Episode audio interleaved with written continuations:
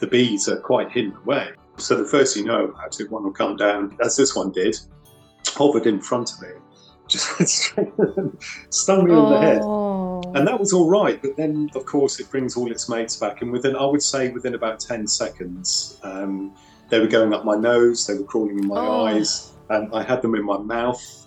Um, they were in my ears. They'd gone through the air vents on my climbing helmet. They'd gone down my back. You're thinking a bit differently about bees now, aren't you? yeah, be honest. It's time for another Tree Lady Talks. Our guest today has core skills that include, and I'm taking this straight off his website blue chip long lens animal behaviour, aerial cable cam systems, presenter led sync, and high level technical rope access. Now, he's a lovely, lovely guy, and when we did this interview with James, it was really, really illuminating. But I have to say, he's in a very dangerous business.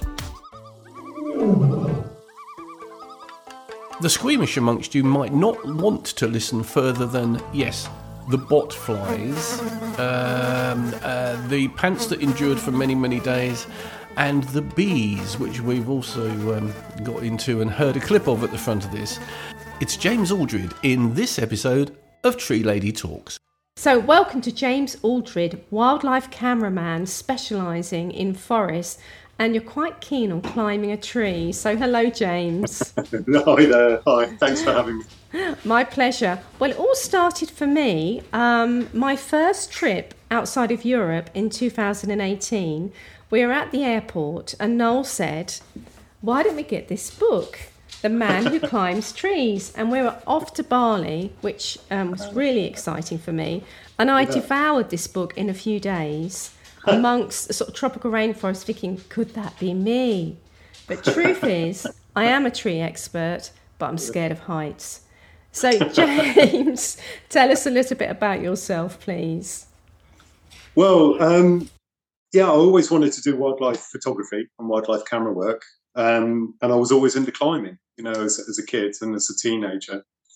And um, luckily, I sort of I grew up in the New Forest, and a lot of my mates um, went in to be tree surgeons and, and, foresters through what was then the, the YTS, uh, the youth training scheme. You know, um, and so by default, I, I, sort of picked it up. I was still, you know, doing my um, what was I doing then?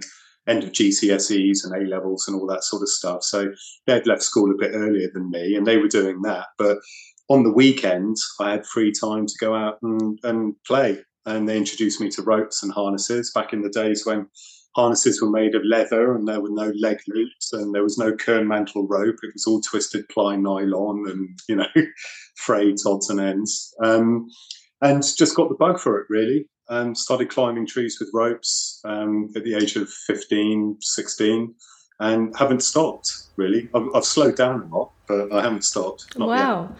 I mean, you didn't start with anything that small, did you? Tell us about Goliath.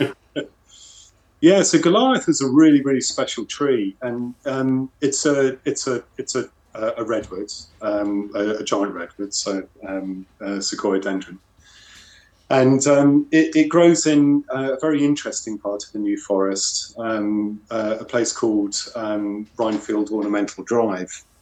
And I've been there. Quite, it yes. amazing, isn't it? You feel like yeah. a you know like a tiny person with this huge cathedral-like. Yeah landscape yeah. around you? It, it's a little slice of uh, Northern California. It's extraordinary. Um, you know, especially in, in early spring when the air is just full of that sort of citrony smell of, of sap from the Douglas firs and things. And it, it, you'd be forgetting it has that sort of very calming, silent atmosphere that a lot of, you know, old groves of conifers seem to exude. Um, it's a very, very special place. And I, but I, I you know, been down there a few times as a kid, but I hadn't even noticed these trees to my um, shame. And then a, a, a, friend of mine, Paddy, who was a, a tree surgeon, we'd, we'd, stayed over at a friend of his house who was a rock climber. And he said, Right, we're going to climb a tree um, today. So I sort of jumped in and thought, Oh, we're going to go and climb a beech or something. And then when we got to the base of the tree, bearing in mind I'd never worn a harness before or, or didn't even know what a carabiner was, and looking up at the first branch, which was, you know, 30 or 35 feet up, you know, as redwoods uh, are, um, And I thought, how, how on earth are we going to climb this thing? And, and in 1990, I mean, there were no like big shot catapults or anything commercially available like that. And it was, we, we tried throwing a bundle of rope up and we were rubbish. Um, so Paddy's mate Matt got out, got out a pair of um, crampons and, and ice axes. And I thought, you're joking. And, and he climbed up to the first branch using ice climbing mountaineering equipment. And I thought, well, crikey, I don't know about this, you know, stabbing into the tree. But of course, the bark is so thick. I mean, it's not something I would recommend and not something I've ever done myself. But before too long, I found myself on the first branch. Um, but I got a bit freaked out and I only, I only made it about halfway up the tree.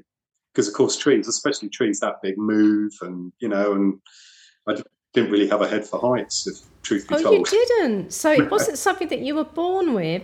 I mean, no. by coincidence, I've been out surveying all day today, and I've been surveying Sequoiadendron giganteum myself, actually in Hertfordshire of all places, and and thinking about and the tree was so large that my diameter tape ran out, and I had to use Yeah. it twice to get the full girth of the tree. And I can was believe it. looking up and thinking, how on earth is your first big climb? So. So, how did you get over your fear of heights? Was it sheer determination? Yeah, I, I think so. I mean, something I, I got halfway up and and froze and, and was just sort of left hugging this giant stem, like te- teetering on a on a dead branch. And and Matt and Paddy ran up to the top and they were having fun everything. Came back down about an hour later, picked me up, and we all absolutely down. And I thought, well, that you know, that's probably not something I'm going to do again. But then on the weekend, Paddy said, "Well, do you want to come out again?" And and so it just got under the skin, and um, and I thought I, I took it on as a bit of a challenge, and I, I went away and started um, just on my own, as as you did in those days, with no you know thought to safety or anything really, just on a single point of attachment, and just went out and climbed any tree I could to try and push that threshold higher of my comfort zone. And the, the lure, the thing that drew me on and on was because I was doing wildlife photography and I was uh, hugely into, you know, not just megafauna, but also insects and macro photography and things. Um, just, just seeing the life that um, the, the canopy of an oak or, or a beech supported um, made me realize that actually there's a whole world up here that no one is exploring, let alone photographing. Um, and there were a couple of articles in National Geographic, but these were very exotic places that people were going to. And and for me personally, you know, just to see a, a, a sort of an oak, you know, bush cricket, you know, just that high up, and then just see it sort of jump off a leaf into the void and skydive with its antennae and legs. For me, that was at the age of 16 or 17, that was manna from heaven. I could almost believe I was in a rainforest, and, and it just got into me. Fantastic. And you did go on to train as a cameraman, didn't you? So um, I, w- I was doing a lot of local work actually as um, a camera assistant for um, several local uh, wildlife cameramen. And there's a chap called uh, Manuel Hinge, Manny Hinge, who still lives in, in the New Forest. And he is an amazing cameraman. And I was lucky enough to camera assist him when I was a teenager, and he'd let me have a go on the camera and all of that. And I'd learned how to use cameras without the responsibility of having to deliver, basically. And then um, I went on to film school and did the university thing. And then when I came out, I just started because I had the skill as a um, as a camera assistant, which which basically just entails carrying other people's tripods, really, if I'm honest, you know. Um, but coupled with being able to rig trees and get cameramen up into the, the canopy so that they could film, then the two skills went quite well hand in hand. And then over the years, I started picking up more camera work and doing my own rigging to get myself into position.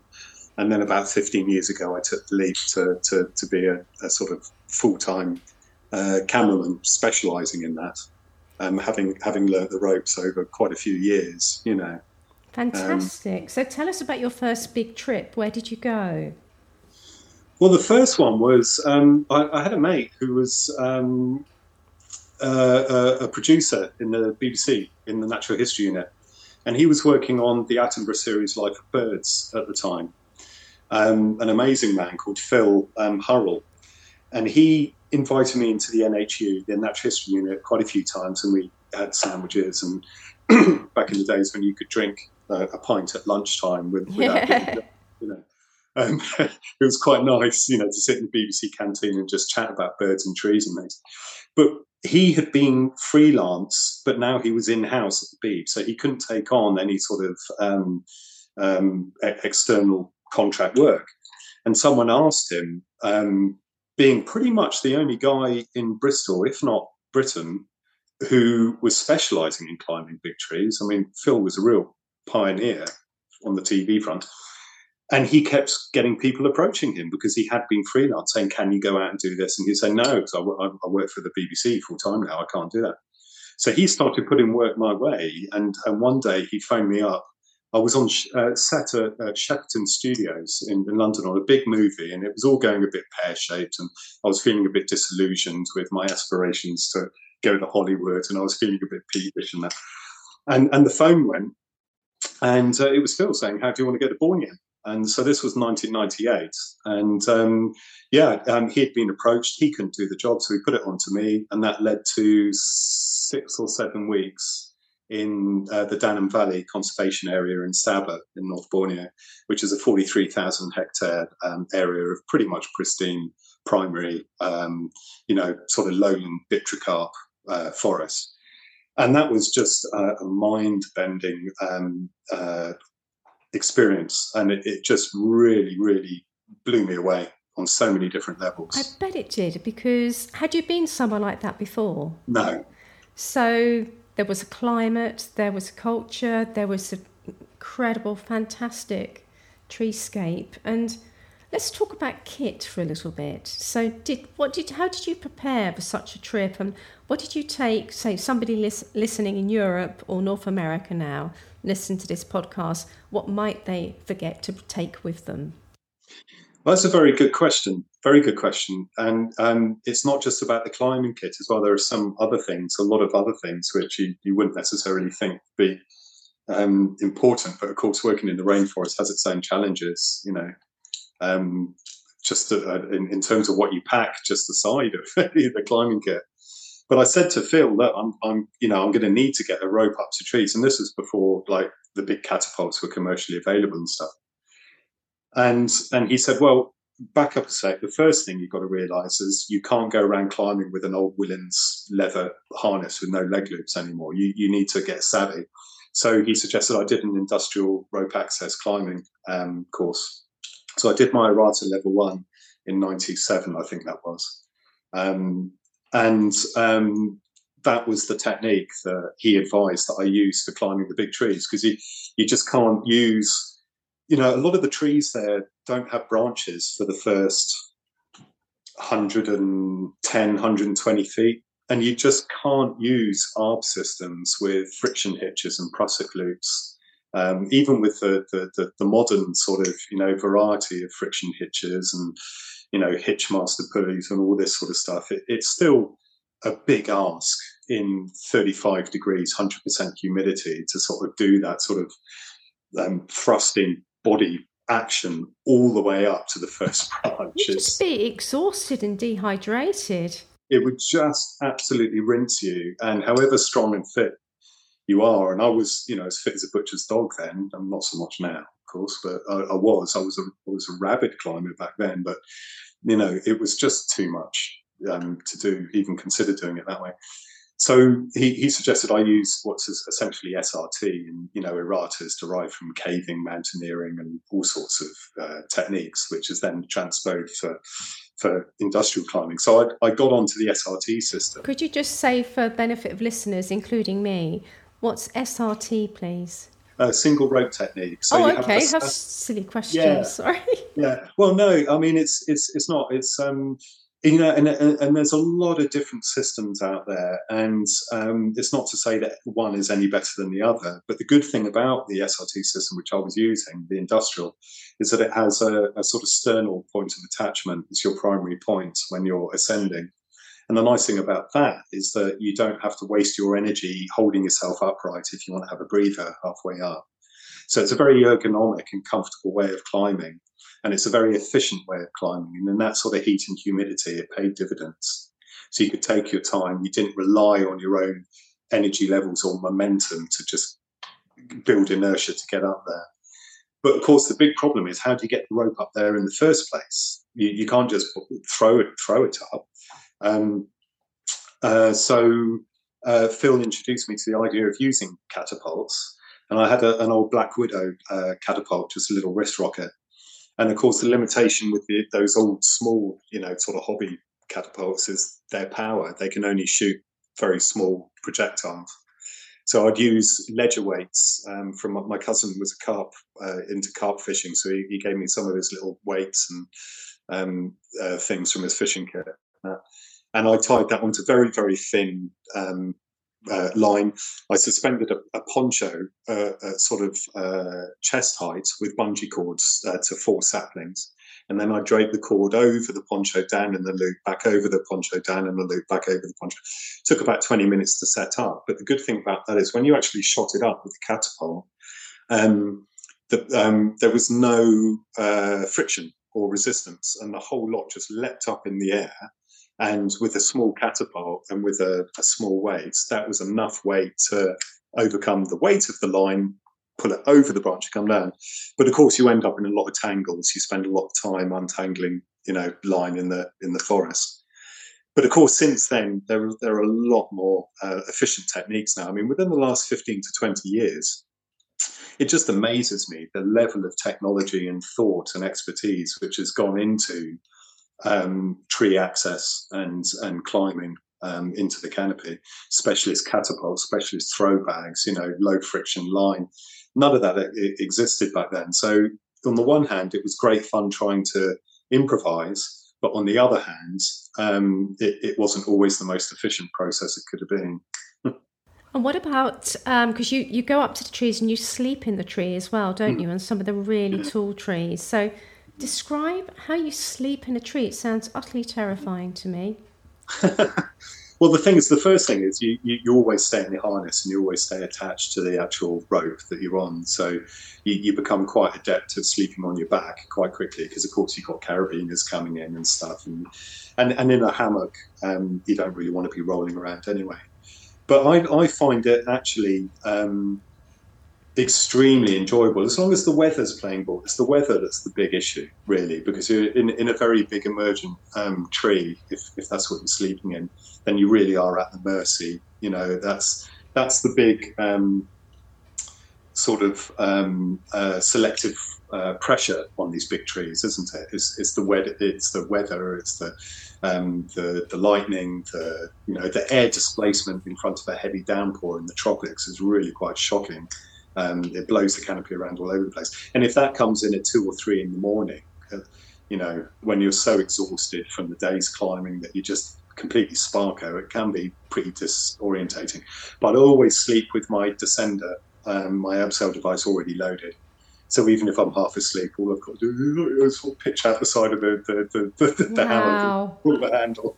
what a way to wake up! Oh my goodness. I mean, let's just remember how how tall these trees are. I mean, what sort of height you you talking about? The emergent trees in the tropical rainforest. Well, it varies a lot, but in Borneo, where the tallest tropical trees undoubtedly are, um, there are um, uh, like the, the, the Menggaris tree, which is uh, Koompassia excelsa, um, which is a, a, type of legume actually. That, that's up to about 80, 82, 85 meters tall. But um, superseding that are some of the ditch carp. You know, if they grow in the right place in a, in a gully where they have that microclimate and they can really race you know, against other trees that pushes them up high, you, are talking up to about 90 meters, um, 92 meters. And, and so if you start taking the average um, in, in terms of, I forget what it's called, but there's a, there's a type of it's a type of index I, uh, that ecologists use uh, to, to measure the profile and the structure of a forest. I can't I can't remember what it's called, um, but what you do in any given forest, I'm led to believe, uh, or any given country, is you take the uh, the top five or six uh, tallest species of trees. You take the tallest known specimen of each, and then you take an average, and that gives you the, that particular index. So, obviously, somewhere like California and Oregon has an extremely tall uh, index, you know, because you, are dealing obviously with the Douglas firs and, and, and the, um, and the, you know the redwoods and the Sitka spruces and hemlocks and things. and and so Britain would have a, a, sort of middle of the road, middle of the range sort of index, really.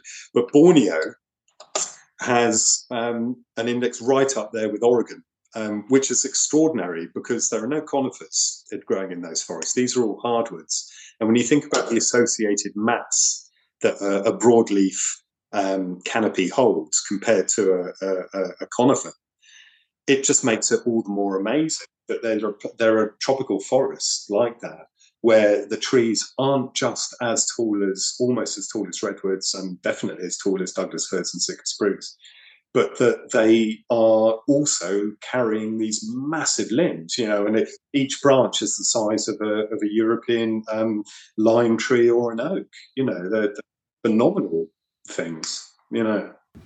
So, when you're climbing the tree, you must go through a series of different ecosystems. Describe what it's like at the bottom and as you go up. What do you see that? Um, what sort of privilege is it to see all these different insects and birds and mammals? The understory at the base of the tree tends to be um, quite dark, musty, humid. Uh, it's dominated by the soil and, and the smells, uh, decay, uh, rot. Um, it, it, sounds a bit sort of um, dark and ghoulish and, and, gothic, but it's not actually. You still get an overwhelmingly positive impression of life. It's just um, not as light tolerant. It just seems to be a bit more claustrophobic and locked in. Um, and then as you start to move up on on uh, as, as, you start to climb, you get to the understory. Um, you sort of climb through the shrub layer, and then you get to the understory, which is the the, the, the first layer of, of lower canopy. That could be it could start at 20 feet and go on until 120 feet, or it could be pretty uh, uniform and you might not reach it until 60 or 70 feet up. But sooner or later, you you, you will sort of go into having gone through an open space uh, low down where it's dark and humid, you'll go into the understory which can be a fascinating habitat in its own right, very tangled, very convoluted, very intricate, a lot of lianas, um, a, a, lot of vines, a lot of debris, a lot of dirt and, and dead branches, dead leaves, um, compost, which has fallen from above and has been sort of ensnared in this floating layer. Um, and that's where a lot of the, the animals and the insects are found. It, it's quite a, um, a, a sort of um, friendly environment for them. There's a lot of food there, a lot of insects, a lot of foraging, a lot of primates hang out there. And then passing through there is really your first glimpse, certainly in Borneo, of the upper levels into that cathedral space. You enter the bowl zone, which um, can be anything from 40 or 50 up to, you know, 80 or 90 foot of nothing but tree stems and you feel very exposed. You get the full force of the, the tropical sun. Humidity drops down hugely.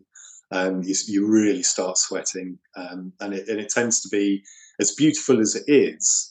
It, it's quite a harsh environment, and then sort of push on until you can get up higher, and then you start picking up the shadow of the branches above you on the trunk. You start entering that shade, and then you get up into the canopy of you know the the tree itself and that can be um, a lot drier, um, more like a desert. So certainly, with a, a, an emergent tree, a lot of the epiphytes, which you might find in the understory, which tend to be quite lush, um, and um, you know, there's a lot of moisture trapped into those little microclimates down there. By the time you get into the higher canopy, it really is more like a, a, a desert.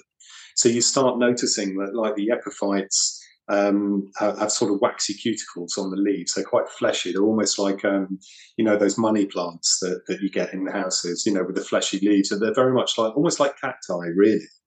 Um, and um, you, you, tend to find quite a few orchids with pseudobulbs, uh, which can actually, you know, store the water from the last rainfall and meet it out over the dry season.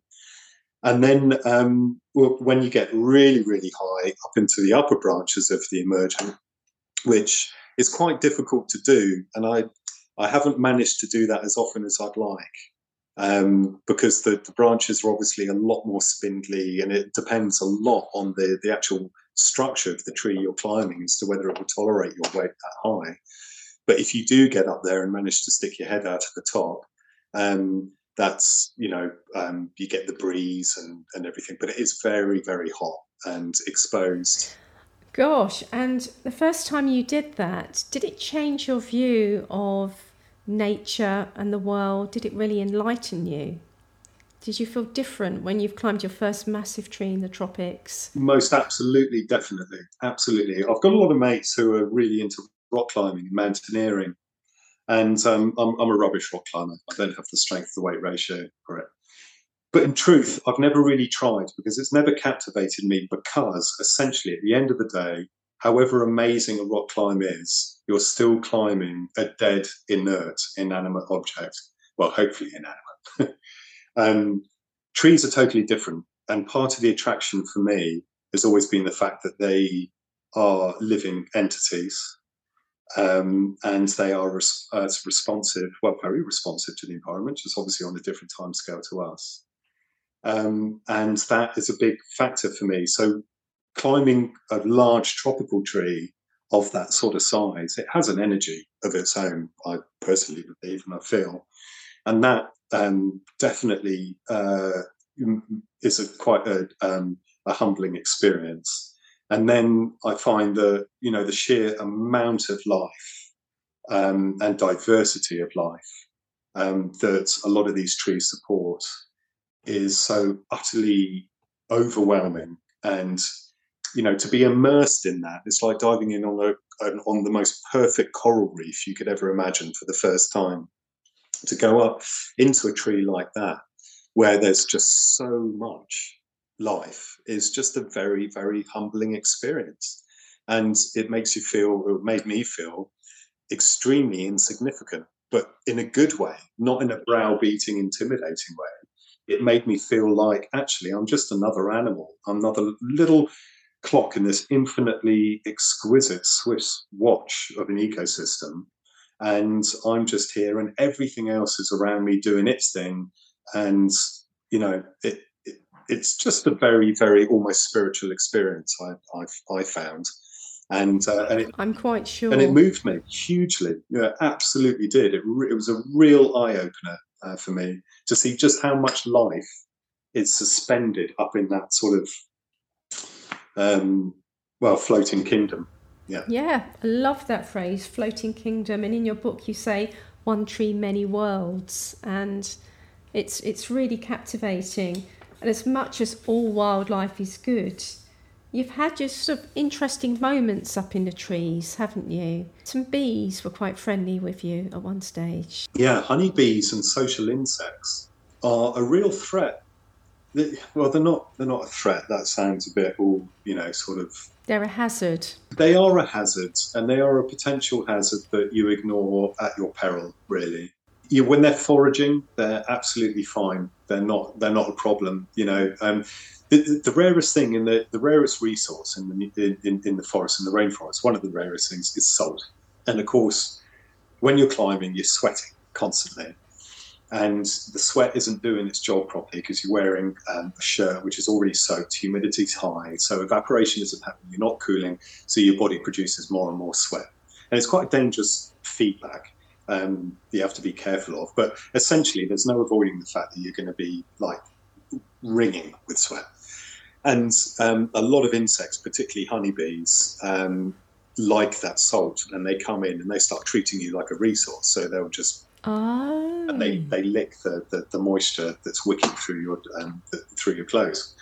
And it's a bit like um, my golden retriever sticking my feet in the summer. Yeah, probably too much information. No, that's that's exactly it. They they you know salt is you know I mean there's a reason why salt was a currency in places like Papua New Guinea and everything, and why pe- coastal peoples that's how they traded inland and you know in various times. It's because they had this this thing that just made life worth living. You know everything loves salt. It enhances in favour. We need it, and and of course insects need it uh, just as much. And um, so when they find a resource, uh, a sweating climber, a sweaty Englishman, 200 feet off the ground, they'll, they'll come in. And, and that's fine because they're not aggressive when they're foraging. But when you lean forward, invariably they'll climb down between the back of your harness and the small of your back, and then you lean back and you get zapped a couple of times. And that could be painful, but it doesn't elicit an attack.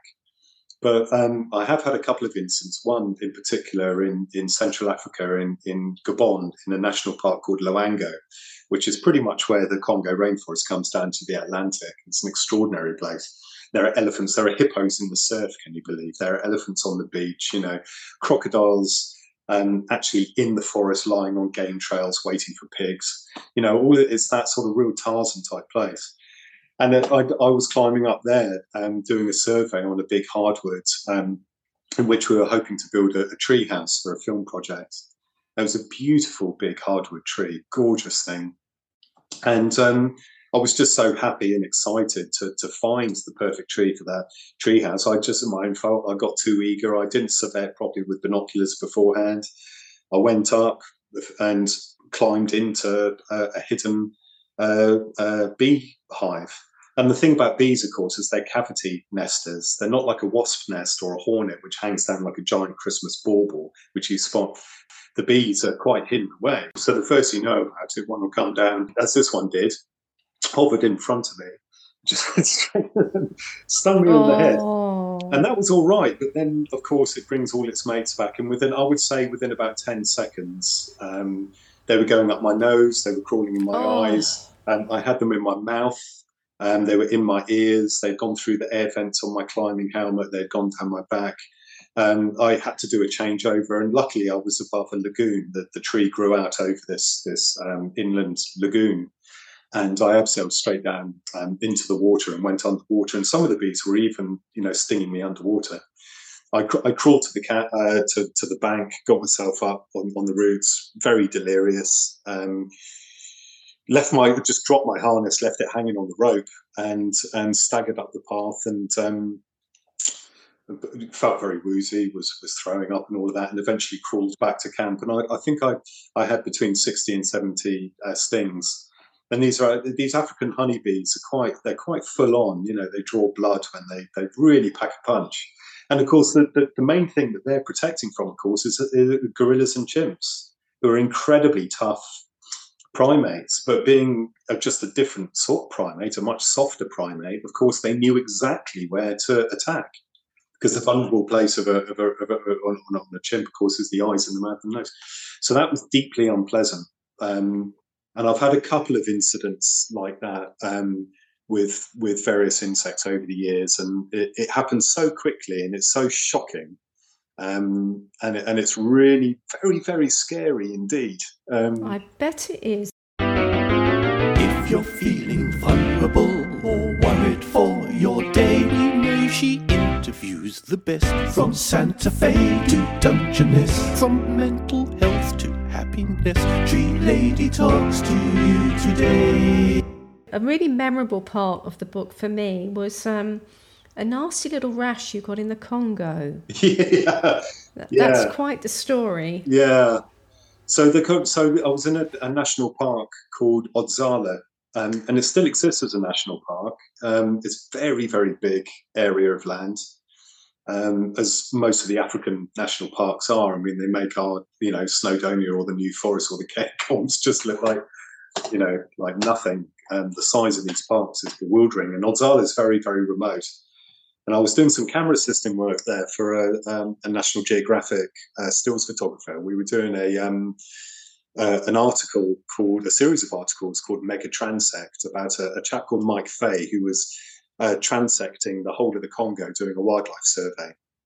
And um, so this was 1999, and I was um, I was uh, the, the, the camera assistant for this stills photographer Nick Nichols, and Nick had gone upriver and um, to to get some stuff. And I was feeling a bit rough, so he said, "Okay, well, you, you stay here in camp, catch me up when you can." Um, and um, uh, I I was feeling a bit rough. Started feeling even rougher. I was on my own in in a tent on the bank of this river in the middle of nowhere, in the middle of the rainforest. It was just raining incessantly, and and I had these um these sort of welts. They were like pimples, which um, covered my right leg right across my midriff, up over my back, over my shoulder. They, they were everywhere, um, right across my crotch, on my bum, were just everywhere. It was deeply unpleasant. And they were getting bigger and bigger. And I thought, wow, how, they, they, it must just be maybe it's thorns, maybe they're ticks, maybe it's just a little bit of uh, in, infected hair follicle or something. I mean, it's impossible to stay dry and clean out. And as time went on, they started getting bigger and bigger and bigger. Um, and I remember one night I was I was trying to sleep, and I just heard and felt this grating on on the bone in my skull. I thought, hang on, this is this is really not good. There's something in, in the flesh on my skull that, that's basically eating the the. Uh, it's got mouth parts. I could feel it. It was gnawing, and I thought that's it. It's got to be botfly. These got to be maggots. But I had no idea how to get rid of them, and I tried to lance one, thinking on my thigh, thinking that I could draw it out. But it, it was naive and stupid. I, I just managed driving the big needle through the maggot deeper into the flesh. My thigh went infected. It all turns nasty, and um, and and were you and, still on your own at this point? Yeah, to- totally on my own. I was I was about oh. probably about a week in. I mean, Nick was just doing his thing. He was upriver, and and you know, and um, we had no comms, no communication at all. Oh, um, and I bet you're thinking, why didn't I just stay and and just uh, film something nice and safe and boring? Yeah, yeah, exactly. Oh, nice. like, yeah. So, but, um, so carry on. Sorry, I love this story. Well, I, I was sort of, you know, I, I, I had a whole stack of antibiotics, and, and this, this is a bit, you know, um, j- judge me if you will, but I also had a bottle of whiskey, and it was about the only oh. thing that was keeping my morale up at the time. I, I think I'd judge you if you didn't. so I was I was loaded up with antibiotics and uh, self uh, administering, you know, the occasional dram or three, and uh, and quietly losing the plot, just not knowing what was going on. And it, you know, there's all sorts of weird diseases like Ebola and all sorts of crops up around there. And until I actually realised it was a maggot, I, I, didn't know what it was. So I was kind of going a bit loopy and and, and, mm-hmm. and one day I was standing out in my my underpants in the hacking rain, just on the on the banks of the river, just staring at the, the rain coming down like a waterfall, and um, and a boat with um, anti-poaching uh, patrol for the national park came past, and there were a bunch of local lads all armed to the teeth with Kalashnikovs and, and uh, pistols and all sorts, and they're all in their in their camouflage, um, um, you know, uniforms and things.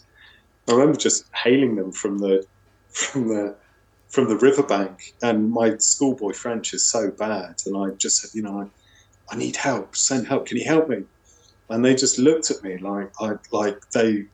it was almost as though they were, you know, they didn't believe that you know any of their uh, their colleagues had even seen the same weird apparition. You know, some yeah. ghostly white pasty Englishman in his Marks and Spencer's pants standing on the, yeah. the, the riverbank. You know, slightly drunk, obviously very very ill, trying to flag them down. So clearly they were never going to stop. They just got out of there as quickly as possible. You know, looking quite worried.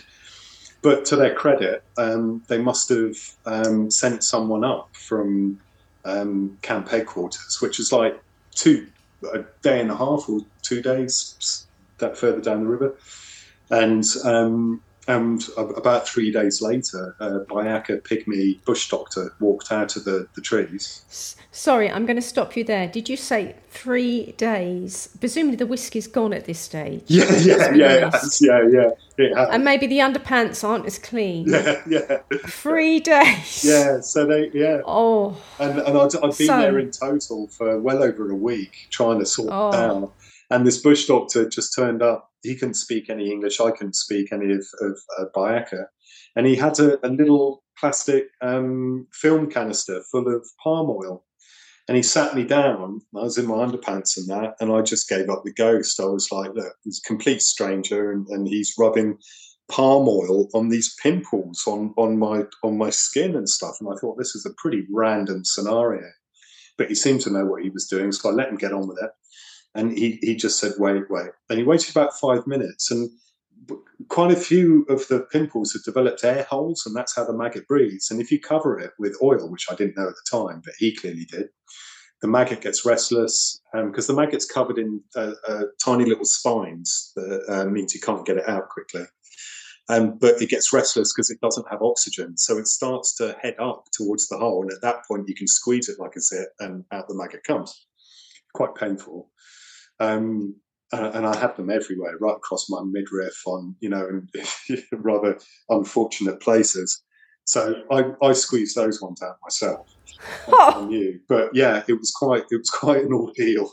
Um, but thankfully, there was no lasting, you know, sort of, you know, it wasn't a disease basically, which was my main. No, you were just fresh meat. Fresh meat, exactly, and that's the other thing about rainforests. You know, very often, you know, you, you quite quickly you realise that. Um, it's that phrase, you know, uh, life is nature's way of keeping meat fresh, and you are yes. basically just a sack of protein to be um, raided.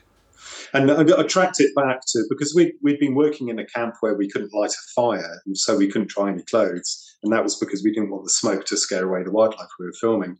So we had two sets of clothes, and Nick, the photographer, would walk in his wet clothes to the hives. Then he would change into dry clothes.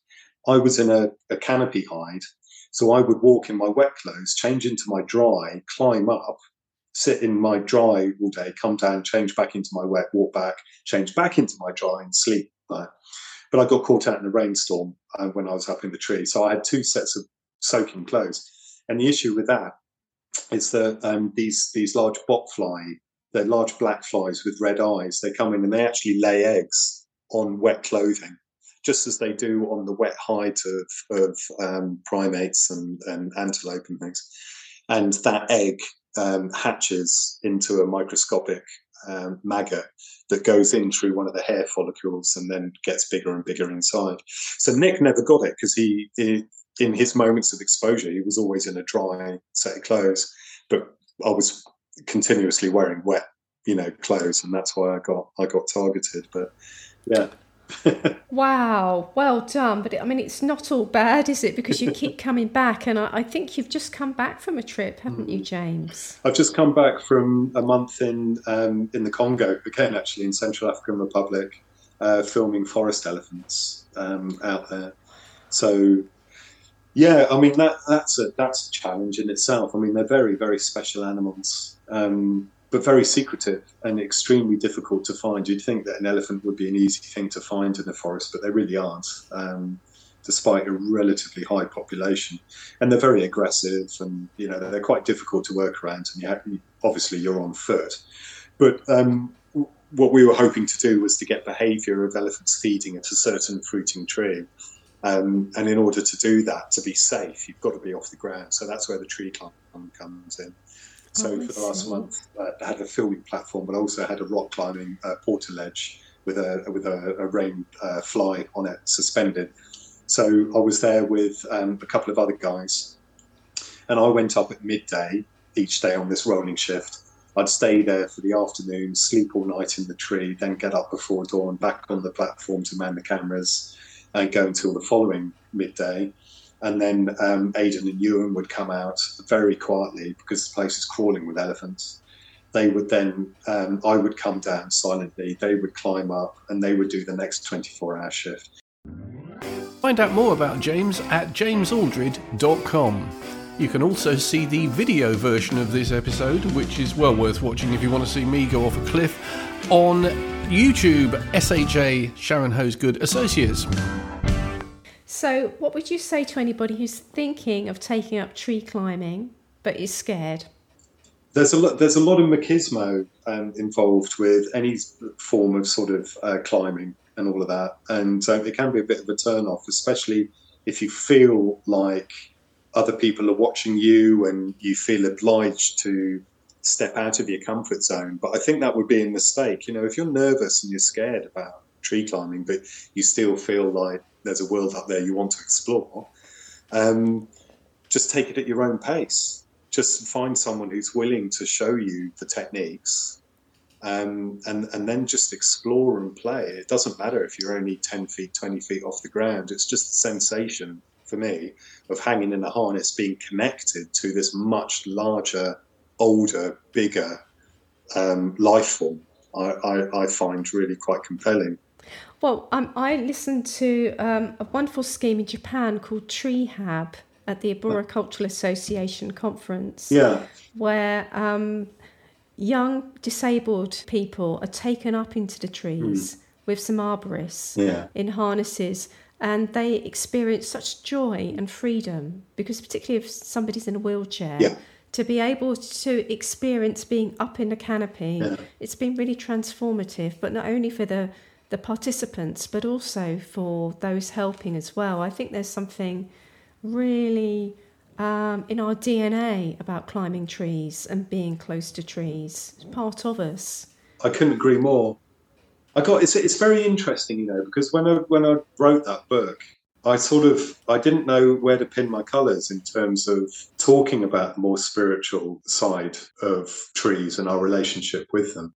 I, I actually used to do a few sort of kids climbing experiences, and on one occasion, memorable occasion, we did take a disabled lad up, and his face just came alive. It just lit up, yeah. and there was something else going on. It wasn't just sight, sound, touch, and uh, there was just something else going on there, which um, kind of defies description, really.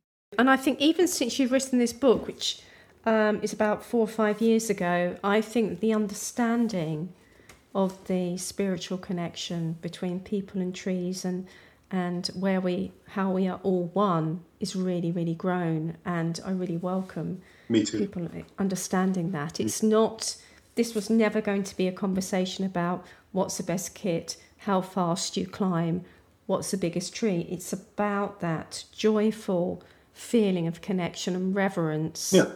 For variety of nature.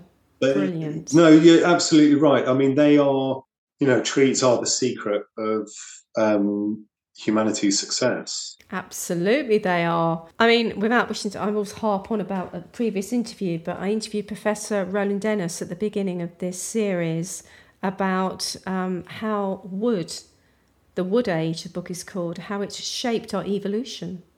Everything from even being able to sleep in the trees and make a nest, yeah. so our brains grew.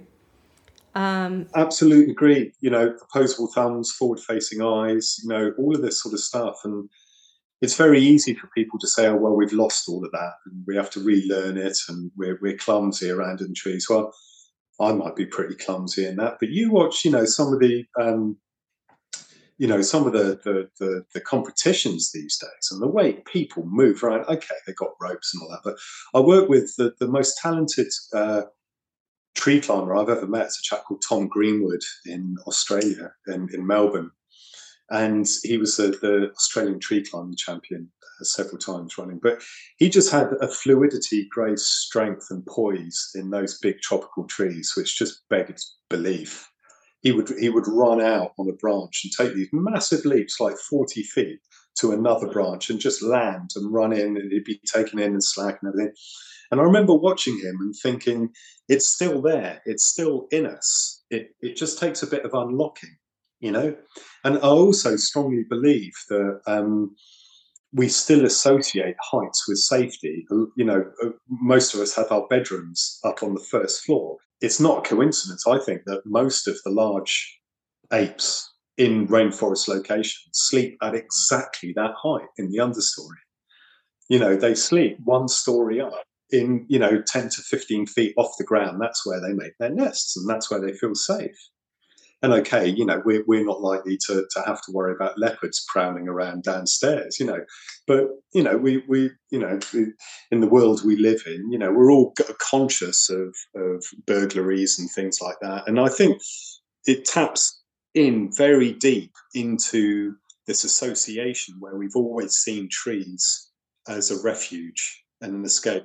And certainly in a place like the Congo, where I've just been working, you get caught out on the ground at night time and you might be all right, but there's a very, very good chance that you really aren't going to be okay because there's a lot of very, very big things moving around silently that you just don't see. And if they come across you, they're they're going to kill you. You know, I mean, that's just you know, you blunder into an elephant in the pitch dark, and it is going to have you, a forest elephant. Um, so I still think that a lot of that stuff is in us and we've just transposed it and it's evolved and developed with us. But, you know, kids love climbing trees, as we all know. And I think that's still part of our DNA, part of our makeup. I absolutely agree with you. Well, James, it's been an absolute pleasure to speak to you. Thank you very much indeed. that was absolutely brilliant. Is there anything else you would like to say? Noel, is there anything you want to add? I have a question. It's Noel's question of the week. Yeah, so, and we have a little jingle that goes, Noel's question of the week. yeah, here, don't talk Okay, okay. Noel's question of the week. Is it better being in, behind the camera or up the tree? Well, both at the same time is is the ideal. But I think I'm up the up up a tree, you know. And if I'm up a tree when I'm when I don't have a camera, it means that I'm climbing it for fun, and and that's very hard to beat. And that was Noel's question of the week.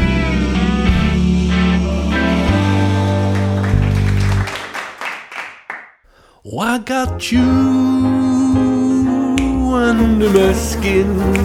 Oh, it's a butterfly. It's a I tell you what, you've got to have a truckload of respect for the man who tried to lance a botfly. I mean, just think about that for a second over your toast and sandwiches. Yes, mother, I had a very nice day at work today. I um, I popped up a tree. I um, I, I fell asleep for a bit. I um, lanced a botfly, and you think you got a hard job. I tell you, you haven't. You haven't. Yeah. James actually chooses to do this. I mean, someone's got to. oh, it's a funny thing. It's a funny thing, wildlife. Bees, botflies. And it may be that you remember Xander Johnson talking about flies and insects and everything that he does, marvellous chap that he is. And uh, Xander, if you're listening to this, uh, yeah, give us a shout and we'll uh, we'll put you in touch with James. You can have a um, a cross a cross party chat about uh, the various um, ways of getting rid of uh, insects that decide to get under your skin. Two reminders from me before you go. If you've enjoyed this episode, don't forget to share it with your friends and family, and you can consider subscribing to the show to make sure you don't miss any episodes. You can find us on our YouTube channel, which is SHA Sharon Hosegood Associates. This video will be on that. Uh, you can get us on Instagram, which is at Tree Lady UK, and on the website treeladytalks.co.uk. Thanks for listening